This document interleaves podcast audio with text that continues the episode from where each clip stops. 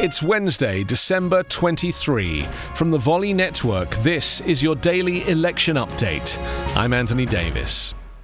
Donald Trump on Tuesday pardoned 15 people, including a pair of congressional Republicans who were strong and early supporters, a 2016 campaign official ensnared in the Russia probe, and former government contractors convicted in a 2007 massacre in Baghdad. Late on Tuesday night, he posted a deranged 13 minute video to Facebook and Twitter, making the case for subverting the election and claiming it was his duty to ensure the election was fair, insisting he won by a landslide and presenting CCTV that he claims was evidence to prove his victory. In reality, all of these claims have been debunked, including by the Supreme Court on two occasions. There is increasing concern for Trump's mental health as he attempts a political coup, the likes of which America has never seen before.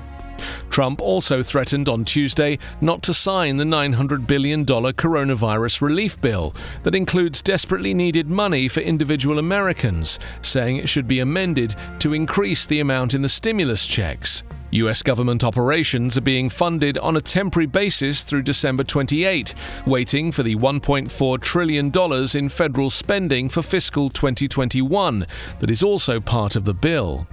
Meanwhile, President elect Joe Biden said on Tuesday he'd seen no evidence that a massive cyber attack against the US is under control and warned that the breach will not go unanswered once he takes office on January 20th.